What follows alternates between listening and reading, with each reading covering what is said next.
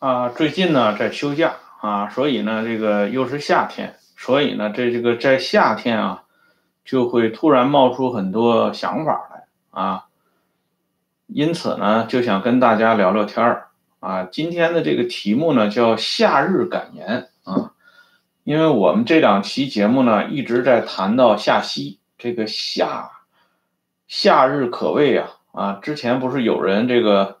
啊，许许在这个死之前，曾经给侯卫文他们寄过这个话嘛啊，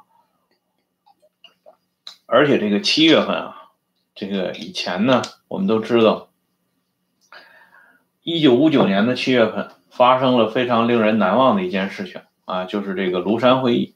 这庐山会议导致了什么情况？我相信不用再复述，大家也会很清楚。今天为什么会引发啊？突然要想到说这么一个夏日感言的这么一个啊，貌似不伦不类的这个段子，实在是因为啊，刚才有个朋友给我发来了一个短信啊，千里迢迢的发来了啊，他说呢，我爱国，但是呢，我反对任何形式的脑残的爱国啊，这朋友还是。啊，挺那个，挺有意思的啊，表明了自己的这个态度，爱国。我呢就给他回复了一个啊，我说我呢反对啊吃屎啊，某种意义上讲，爱国就是吃屎，所以我反对任何形式上的吃屎。这话呢，说实话啊，很可能很多人就觉得。你这话是不是有点偏呢？啊，有点偏激啊！爱国怎么能是从某种意义上讲是吃屎呢？哎，这个呢就引起了啊，咱们今天要说这一期话题的这个必要。因为这过一会儿呢，我这要到这个院子里去剪草啊，这剪草自然就要碰到这个剪草机，对吧？这剪草机是什么呢？剪草机就是工具。啊，这就是我今天要说的这个工具论啊，因为我们知道，人之所以啊是人，那么就是因为人拥有其他动物嗯不曾拥有的最宝贵的东西——自由啊，以及保护自由、争取自由啊的权利。这才称之为人啊！你裴多菲不也说过吗？若为自由故，二者皆可抛啊！爱情啊，生命啊，为了自由都可以抛弃。如果一个人没有了自由，那就跟这个圈养的这个猪狗牛羊也没什么区别了，至少是没有实质性的区别啊！所以呢，为了保证上述的这个权利啊。这几个权利是不可以随意让出，不可以随意赋予他人主宰的。这几个权利，为了保证不让别人随意的剥夺，那么只能靠制度。这个制度是什么呢？就是依靠众志成城建立起来的，又都必须人人尊奉的这个民主制度。在没有发明一个更好的制度之前呢，只能相信这个民主制度解决问题。啊。在搞清楚这几件事之前呢，那么我们还要提到一个重要的话题，那就是什么是政权，什么是国家，什么是政党。这三种东西呢，说穿了，政权、国家、政党，说穿了，都是啊人们最宝贵的生命、自由和幸福的天敌。但是呢，现阶段人们之所以需要它，啊，不能抛弃它。主要是因为人们目前还无法单独的依靠自身的力量来完成对上述三种基基本权利的追求和维护，但是呢，为了不让这个天敌啊最终祸害到这三种啊基础的这个权利的追求和维护，所以呢，我们才用民主制度啊民主的力量来约束和捆绑他们。那么什么是政权？什么是国家？什么是政党呢？一言以蔽之，就是工具。就像我刚才说的啊，这剪草的剪草机啊，你说你想让这前庭后院变得漂亮一点，你肯定要用到这个剪草机。但是呢，你会不会在每一次啊剪草之前或者剪草之后，你要你都要对这个剪草机进行跪拜呢？你说，哎呀，谢谢你啊，这剪草机大爷啊，你让我们家这个前庭后院啊，因因为你啊变得更美丽啊，更精彩，你会吗？那不是神经病吗？缺心眼吗？对不对？不会的。而且呢，当这个剪草机啊，这底下那个刀片不好用了啊，或者是已经没戏了啊，这这个你想换一个更轻便的，或者换一个功能更多的，你肯定就是毫不犹豫的把它出让了，对吧？呃，或者直接就扔到那个马路牙子上，他专门有那种车啊，这边专门有那种车，直接就给你拉走了。啊，或者有的人认为还有用，他就拿回家去了。那你会说的这个啊，就是说，呃，在处理掉这个剪草机之前啊，你你会这个啊两行热泪去去送别他吗？啊，或者你死死的抱住这个旧的剪草机而不放呢？啊，你说我爱剪草机会吗？肯定不会的，对吧？如果有人啊，就告诉你说的啊，你们家这大镰刀、大锤子、大斧头啊，都是必须要热爱的，那你说这个人是谁呢？哎，这里我给大家说一个段子啊，这不是段子，其实就是个电视剧啊。以前呢，这个有个老的电视剧叫《天不长间》啊，这个相信从这个 YouTube 上就能看到这部电视剧。它反映的是一个真实的案例啊，就是啊，本世纪初，二零零一年啊，曾经轰动大半个中国的这个张军案，这个湖南安乡人张军啊，持枪抢劫杀人。这个张军呢，最后啊，据后来的他这个同案犯进行交代啊，张军在每一次作案啊之前呢，啊，他都要用他这个大舌头啊。舔一舔他的那个枪的枪管啊，他非常热爱他的这个工具啊，因为这枪为了他立了汗马功劳了。所以你看见没有？凡是热爱工具的，就是张军这样的啊，因为他要干坏事儿，所以他非常热爱工具，他甚至不惜用自己的这个唾沫星子啊，对这个工具进行亲吻啊。所以呢，如果有人。啊，号召你热爱工具，那你就想一想这部电视剧《天不长间》啊，就是想一想这个啊，这个热爱工具的引申的这个含义。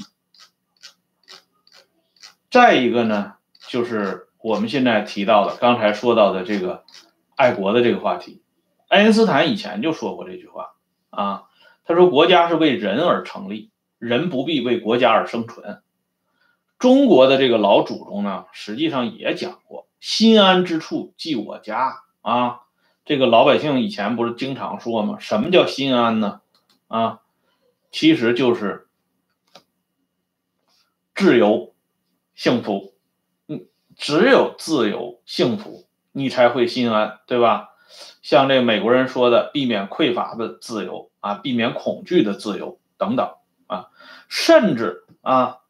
连咱们这个啊伟大领袖毛泽东啊，被这些人尊之为伟大领袖的这毛泽东呢，也说过这样话呀。毛泽东说：“一个不是人民选举出来的政府，有什么脸面代表这个国家？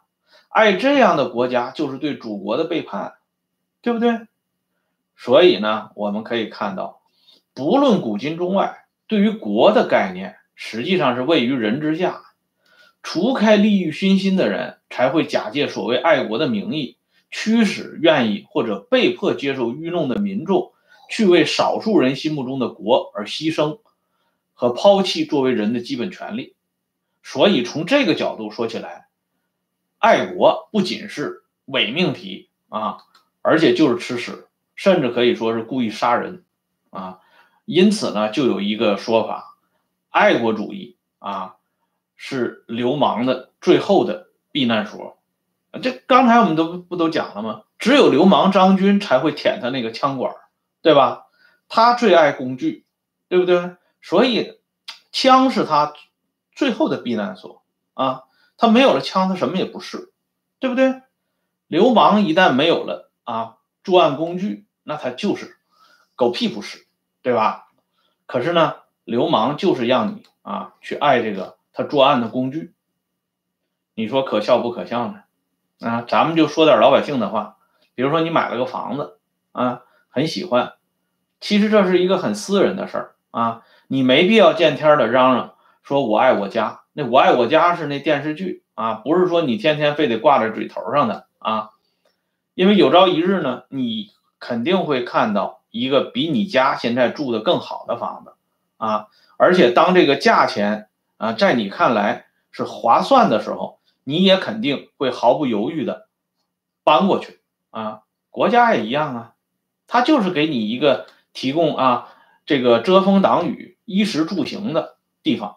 你在甲国家住的不高兴了，你说这个地方不能为我遮风挡雨了啊，对我的衣食住行不能满足我现阶段或者未来某一阶段的这个需求的时候，那我是不是就可以搬离呢？对不对？全球嘛，都是。移动的嘛，要不怎么叫移民呢？对不对？你就可以搬离这个国家，对不对？哎，你也，而且呢，在这个国家住的不习惯，你搬到了另外一个国家啊，即便是你在另外一个国家住的很舒服啊，你也没有义务就一定说我要热爱这个国家。你会说我我感到很满意啊，对这个住的地方我很满意，很高兴。但是也没有必要啊！举着小旗儿说：“哎呀，我我无比热爱它呀！我真是啊，又像张军似的，趴那儿就舔啊，没必要跪舔啊，很简单的事情。哎，爱这个词啊，说白了啊，你像现在这个年轻人，实际上已经不屑于说这个词儿啊。就我们当年二十多岁年轻的时候，说实话，我们也不爱说这个词儿。为什么呢？这个词儿其实是挺神圣的。”同时呢，它又是很狭隘的，对吧？某种意义上讲，这回咱们就说某种意义了。我前面说爱国的那个某种意义，那纯属废话。我是为了不太刺激啊咱们这位啊爱国的网友的这个玻璃心呢，所以我才说从某种意义上说。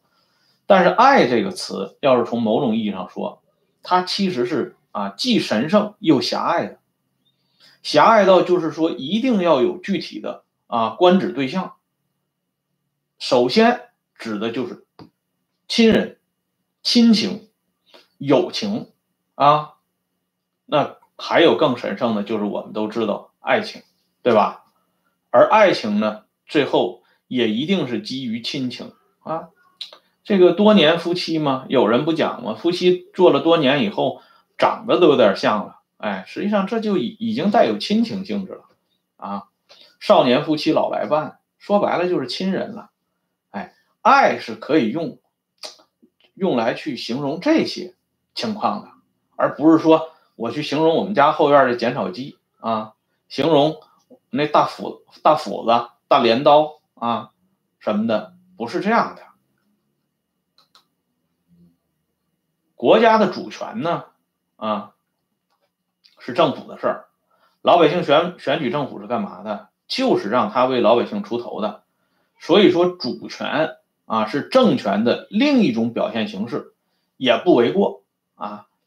所以呢，我们也能看到，有的人为了混淆是非，就经常拿这个什么主权说事儿啊，主权、人权互相比来比去，其实就是绕你，对吧？就像我们经常说的这句话一样啊。随便挂在嘴边的，把爱随便挂在嘴边的，要么不够真诚，要么别有用心，就是这么回事儿。假如有人啊，一定要把主权这个东西强加到人类自由啊、民主、平等这些基础权利之上的，那么他的用心就完全不可，这个完全不可测了，哎。今天有的人还问啊，说这个如果中国实现民主宪政，还是回去比较好？嘿嘿，这个话题我是不想回答了啊，因为这个如果，就像我们经常说的，历史是不可以假设的啊。如果谁谁没死啊，呃，情况会发生什么样的变化？如果谁谁还在啊，会不会有其他的这个不同的这种啊事情的发生？这种如果，我认为没有任何啊实质性的证据来支持它。啊，中国什么时候民主宪政，我们都不知道啊，这也是一个深不可测的话题。谈到这个话题，恐怕扯到明天早上也扯不清楚啊。所以呢，这种如果，我觉得就是很有意思了。啊，今天呢，实际上就是上来想把刚才啊碰到的这个爱国的短信的话啊拿出来呢，跟大家进行一下分享。因为现在呢，时间呢是国内的十二点十二分，已经很晚了，啊，不想打扰大家过多的休息，啊，因此呢，说了这么一点废话，啊，希望大家呢继续支持我这个节目，啊，咱们有空的时候再聊。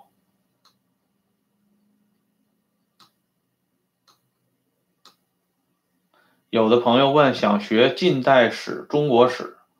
看什么书入门？哎呦，这入门这个东西，我觉得你要真想入门的话，啊，如果真想入门，而不是说在这儿这个啊随随便便一聊的话，我认为就是要看这套近代史研究啊，一定要看这个这个工具书啊。这近代史研究呢，对人们这个了解中国近代史呢。有一个非常直观的帮助。当然了，这个近代史研究是等于说是盐碱地官方史料啊，它转引的都是这些公开的史料。这里边呢有很多很多的糟粕，不过呢，这些糟粕，呃，就是他拥有这些糟粕的同时呢，也有一些啊，就是他们自己在编撰这些材料的时候意想不到的管道啊。你一定要通过这个管道，才能了解到啊你想看到的部分的真相。这个东西呢，近代史研究这个其实不是什么高深的东西啊，它实际上是一个很有用的工具。就像我刚才讲的这剪草机啊，你想剪草，你不用剪草机能行吗？啊，你说我用镰刀斧头，那个不行，那是布尔什维克用的啊，你用着肯定不趁手啊。你还是用这剪草机比较这个恰当。这剪草机呢，在近代史这块，在我理解就是近代史研究啊。看看这个东西，还有一本呢啊，比较简易的啊，我给你从书架上拿一下。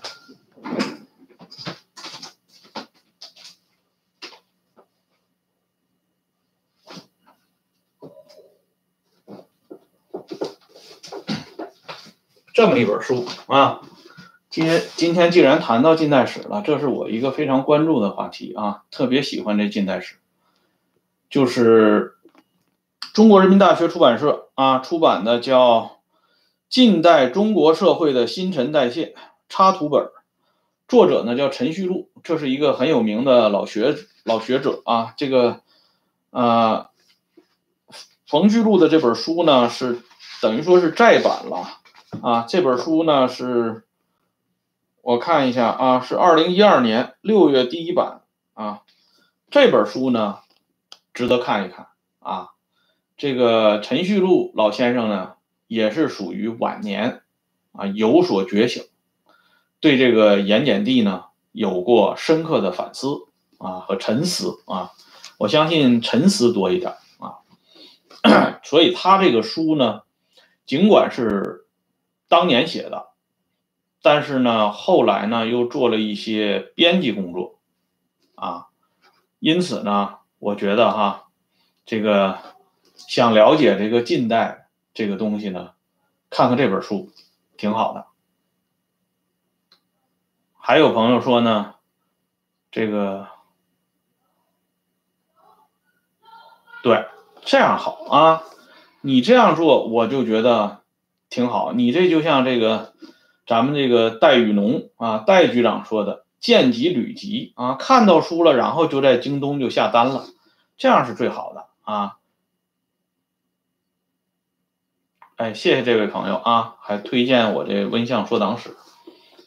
其实这个节目呢是很私人的一个节目，都是 上来的很多朋友，其实都是我原来这个专栏和博客里的啊一些好朋友。这些人呢，其实挺不容易的，嗯，因为现在这个我们都知道，这互联网阻阻断的很厉害，有的朋友甚至是通过这个网上啊，这个。这个就是说翻墙，这很不容易了。你像这个杨志武，咱们这个杨志武朋友啊，这这这都已经几点了哈，人家都不睡啊，这都是让我感到很感动的啊。这书倒不贵啊，五十二块钱，是我这买的时候比你这还便宜，四十九块八啊。但这书值得看看啊。这里边呢有一句话啊，你在看的时候。咱这个江主席啊，这这网友的名字起的很吓人啊，叫江主席。就咱们这江主席啊，好在江主席还活着啊。这个江主席在看这个书的时候，你要注意，这陈旭录里边呢引了一段话啊，引的是这个恭亲王奕欣说的一段原话啊。奕欣晚年呢，就是有过一次啊，最后一次复出，就是在甲午战争失败以后啊，他主持军机处的工作。当然，主要是为了求和了。那个时候的舆论呢，就是倾向于讨伐这个啊李鸿章啊。所以这个时候呢，恭亲王奕欣呢就出来说了一句公道话啊。这句话，说实话啊，奕欣说出这句话，也多多少少能够反映出奕欣啊作为这个。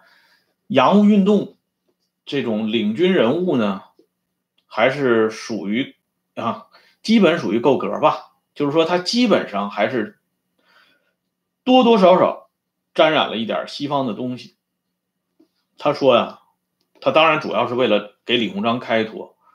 他说，甲午战败，我们实在是不应该过多的责难这个李鸿章啊，全是因为中国没有西化的缘故。这个原话不是这个话，我是把这个原话，呃，改成大白话啊，给大家说一下。就在陈旭录的这本书里边，他是专门引了这个话啊，就是说看这书呢，这是一个很重要的知识点。一心虽然是为李鸿章开脱，但是呢，他也说出了一句实话啊，这个国家呢，什么叫西化呀？西化不就是现代化吗？就是民主化吗？对吧？你这个国家。你没有现代化，没有民主化，你怎么能走出这个历史的怪圈呢？对不对？你光骂一个李鸿李鸿章有啥用呢？李鸿章之后肯定还有别的鸿章啊，若干个鸿章，对吧？现在有些人在网上给李鸿章翻案啊，包括那个广东的那个著名的啊大学问啊，这个袁大教授袁伟时啊写了很多东西啊，说李鸿章如何如何。苦心孤诣啊！我们应该如何如何理解李鸿章啊？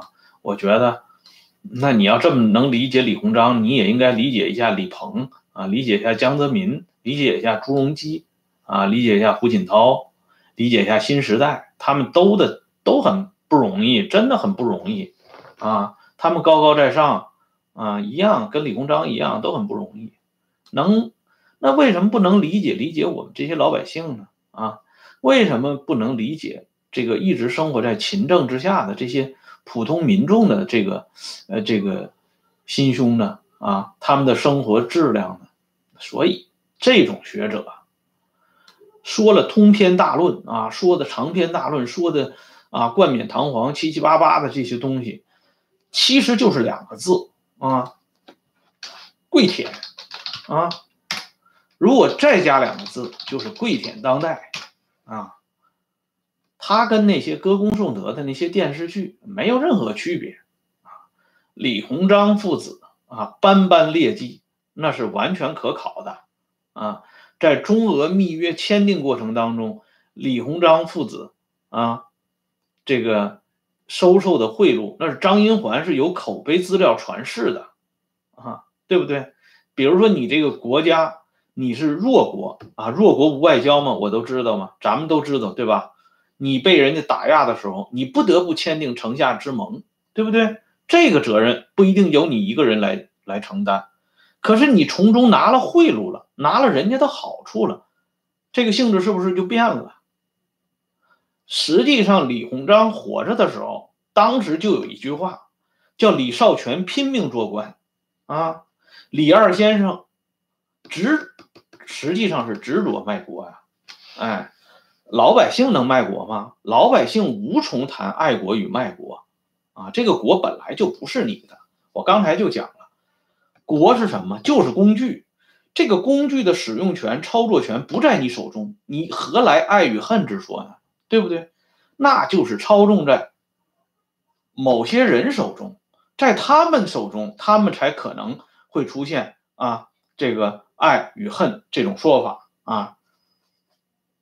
所以李鸿章这个卖国的这个东西没有必要翻案啊，不是说啊以前说的教科书说的就啊就是说教科书说的人们就容易产生逆反心理啊，觉得这个李鸿章这个怎么怎么地。当年教科书说李鸿章这个卖国，他是有他的目的，他是为了彰显啊，你看我们现在可比李鸿章强多了，对吧？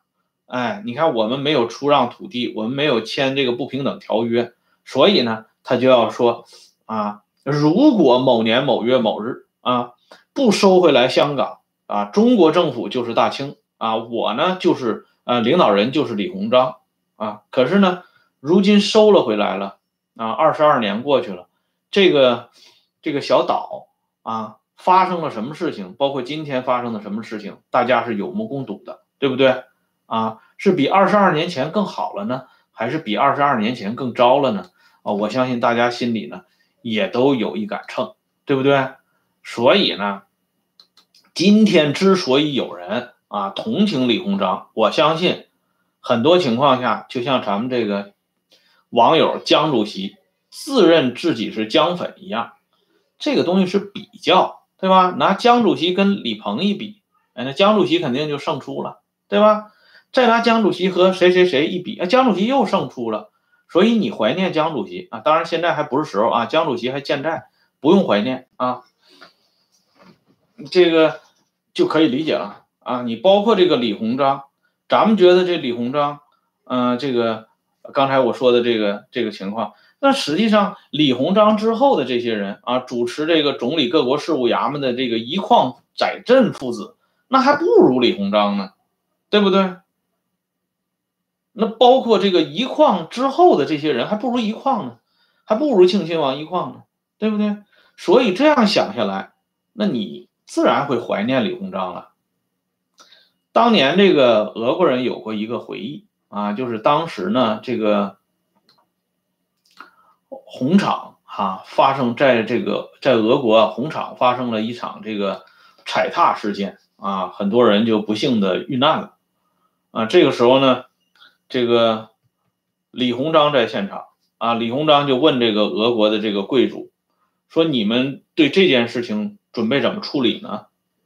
俄国的贵族说：“我们肯定是要向沙皇报告的，向皇帝陛下报告的。”李鸿章就非常高明的摆了摆手说：“你们这么做就不高明了啊，嗯，他说你们这样做没意思啊。”人家俄国的这贵族就说：“为什么呢？得请教一下中堂阁下呀。”李鸿章说：“我当年啊，兄弟，我当年在这个做直隶总督的时候，发生了类似霍乱的这种啊传染病，在这我们这直隶啊死了不少人，我就给他压下来了，我没有向朝廷汇报。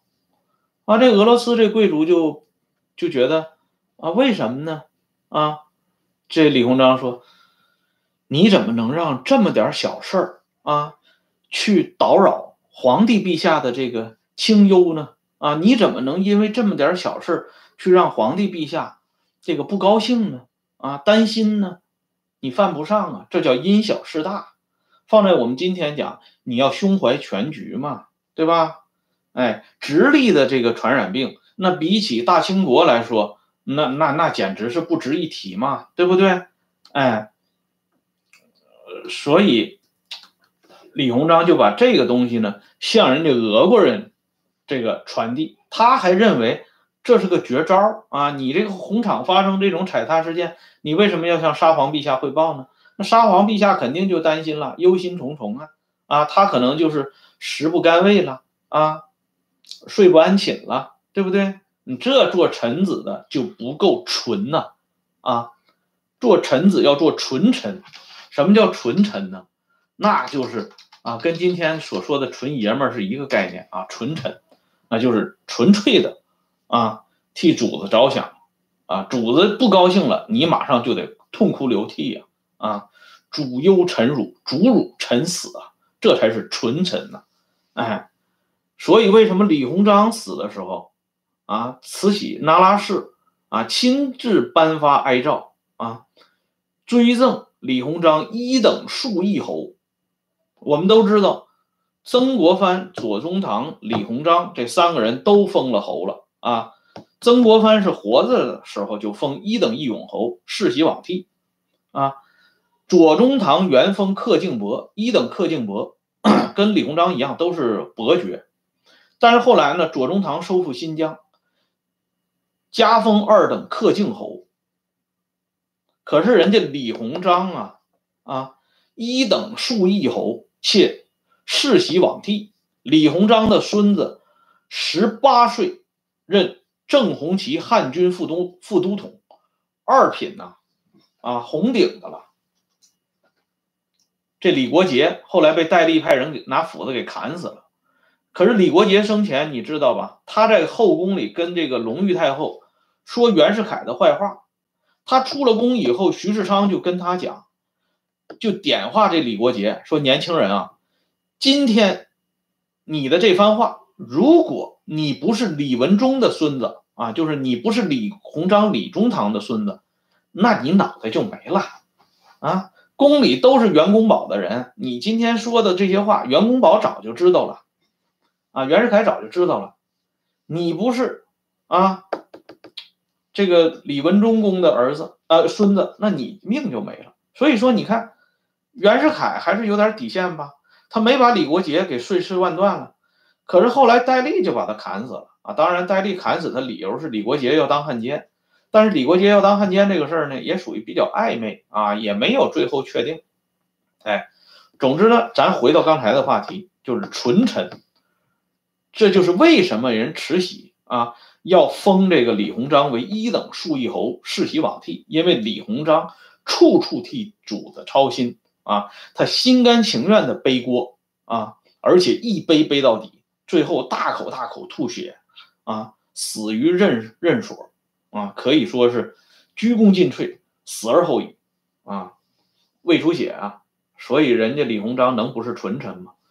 因此呢，这俄罗斯的这个贵族啊，他在他的回忆录里边说了这么一句话，他说：“当我听完李鸿章向我传授的这些他自认为高明的啊这些办法以后，我觉得我们俄罗斯啊，虽然在其他地方。”跟中国啊，跟这个清清朝不能相比，但至少在这个事情上啊，在这个踩踏事件死了人以后，我们能够马上向沙皇陛下汇报这件事情上，不隐瞒灾情、疫情、死亡人数这件事情上，我们已经远远的超过了中国啊！这是俄罗斯人这个回忆啊。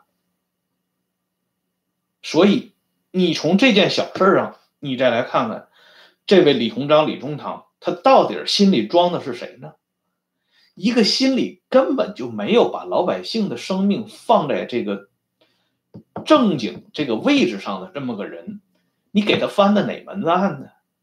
我就纳了闷了哈。我们这些很多有很多人啊，不知道他是出于什么样的目的啊，他会非常的去愿意理解那些啊长期祸害。